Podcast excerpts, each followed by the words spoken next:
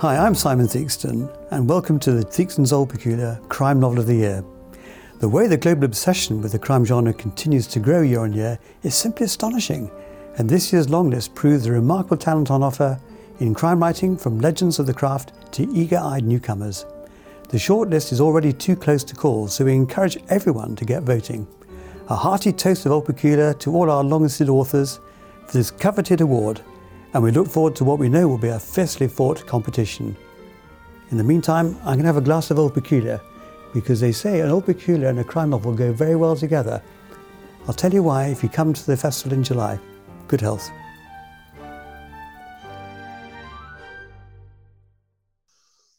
I'm Joe Haddow, and this is our series of interviews with the Theakston's Old Peculier Crime Novel of the Year Award long listees, produced and curated by Harrogate International Festivals in partnership with title sponsor Theakston's Old Peculier. And today I'm joined by best-selling author Elly Griffiths. Hello. Hello. Oh, it's so lovely to see you because the last time I think I did see you was on a stage at Harrogate. I know, wasn't it great? It was last year at Harrogate in that fantastic tent, that fantastic marquee, and it was just It was great. so much fun. Yeah. It was. And I seem to remember being quite giddy for many reasons. One, because we were back, you know, and it was sort of happening. Two, because I was getting to interview you. Three, because we had this lovely audience. I mean, every, just, you know, um, it, was, it was, amazing. fantastic, wasn't it? Because we were first thing in the morning, and I was moaning a bit to Mark Billingham. Oh, you know, why am I on first thing in the morning? He said it was because we knew you'd turn up, which was obviously just him trying to sweet talk me, but I totally fell for it. And I was like, yes, I'm very like that. Yes. And I remember you and I walking up, Joe, and I just thinking, it might just be us, you know, it's nine o'clock in the morning. And the, and the place was full and it was so lovely. I know it was. Yeah, there was that moment of like, surely no one's up at this time, I are know, they? I know. But they were. But they were. That's Harrogate for you. It's the best audience, isn't it? The best audience ever. Sure is. And we're very much looking forward to seeing you there again this year. And congratulations on being longlisted for the Nighthawks. This is very exciting. I'm very excited. I really am so happy about it. Good, you should be.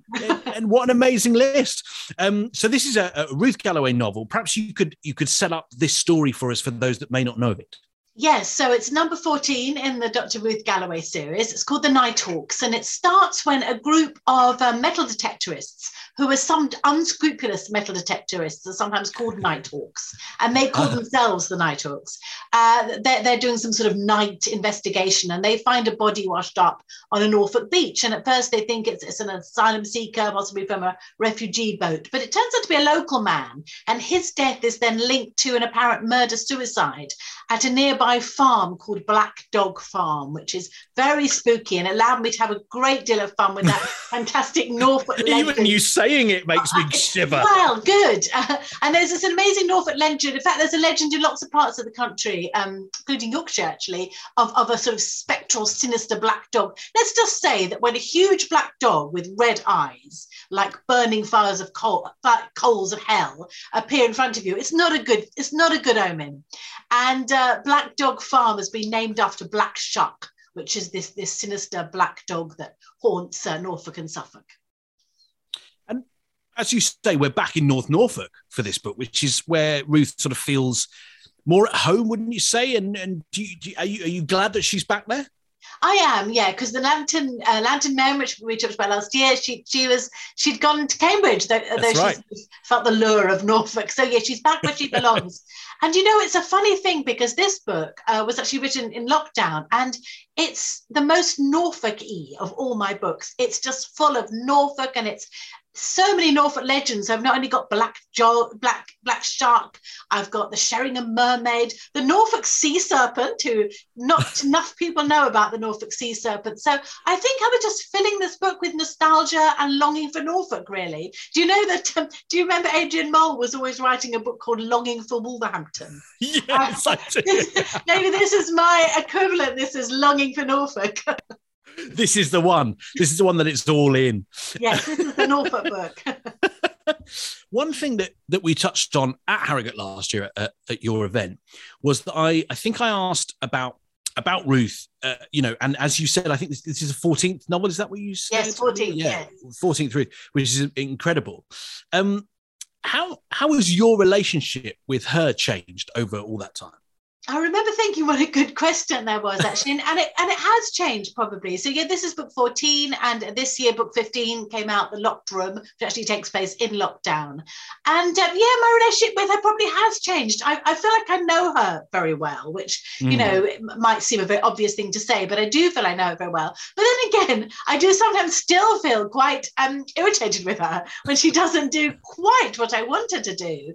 Um, but but I think um, you know I think Ruth has changed changed. And I wanted her to change, really, because to be honest with you, Ruth's come across more murders than most forensic archaeologists. And I wanted that to leave a mark on her. So, you know, she probably has changed from the Ruth in book one. Also, she's become a mother, which changes people. She's had many experiences that, you know, she, she suffered grief.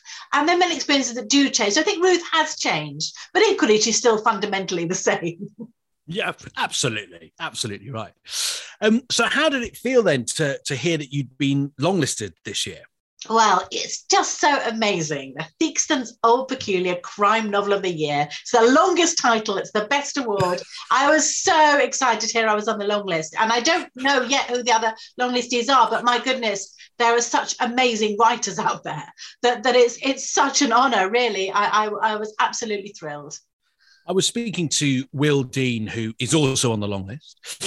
Um, recently. Uh, and he he was saying um, you know, he was just sort of standing back and saying, "What a great time." Or what a great place crime fiction is in at the moment, you know, and saying that he feels like he's managed to get on top of all the things he wanted to read. And he looks around and goes, Oh no, there's 10 other books that I've got to get yet. I really do. That you know, you feel a bit, um, you know, like you shouldn't really be saying this as you're you're sort of part of the scene. But I mean, my goodness, the writers out there, Will Dean, Abir Mukherjee, Lesley Thomson, Sarah Hilary, you know, they're fantastic. Denise Mina, you know, Val McDermid on our absolute yep. roll with that new series. I mean, what a great time! What a great time to be a crime writer. Also, the new names coming in that are so amazing. And I I, I feel a bit like Will that I've I've a little bit um uh you know started to get on top of, of, of, some of the new writers that are coming in that are so yeah. assured and so fantastic so yeah really exciting time really exciting time to be in the crime writing world it so is um, and it's going to be a very exciting time to be at Harrogate again. And what are you most looking forward to this year when we are up uh, at the Old Swan? So I'm really, I am, as usual, just really looking forward to seeing everyone again. I think, as you said last year, we were all so excited. We were like just going mad, really dizzy to see everyone again. But it will be equally exciting this time. It's going to be a bigger festival, isn't it? So it'll be just great to see everyone again and wonderful to go. I mean, Denise has put together such an amazing program. I was just yeah. looking through it and thinking, oh, I want to go to that. I want to go to that. Um, also, do want to go to the quiz because last year my team, um, uh, some of my crime writing pals came second. So just wondering how to stop Mick Herron and uh, Lesley and um, Sarah Hilary winning, really. Yes, this is the well, this is maybe everyone's plan now for this year is how do we stop them winning? Of course, the obvious thing would be to do some um, to do some some revision and actually know a few things. Obviously, no, I'm, not, no, no, no. I'm not going to do that, but I'll think of some other way. Can't we just bribe Mark Billingham? Is that not? Is that not a possibility? There must be something we can do. You know, I was thinking we could just ply Mick Herron with drink, but to be honest, I think he will still know all the answers. So we'll have, of, we'll have, to think of something else. It won't matter how many Theakstons Mick's had. He's still gonna he's still gonna get all those questions right. For goodness' sake, he really um, is. But it's so much fun. You know, it's it's such a great festival. I can't wait, honestly, and it will be lovely to see you again, uh, whether we're on stage or not this year. It's going to be lovely.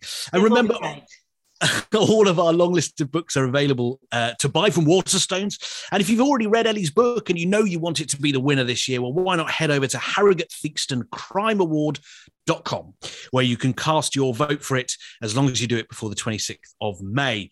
Um, now, listen, I think I think I'm right in saying that I owe you a pint from last year. So I'm going to be there on the Thursday of Harrogate, pint in hand for me, pint in hand for you, Fantastic. ready and waiting. All right. Can't wait. Look forward to seeing you then. Thanks so much, Elly. Thanks, Joe.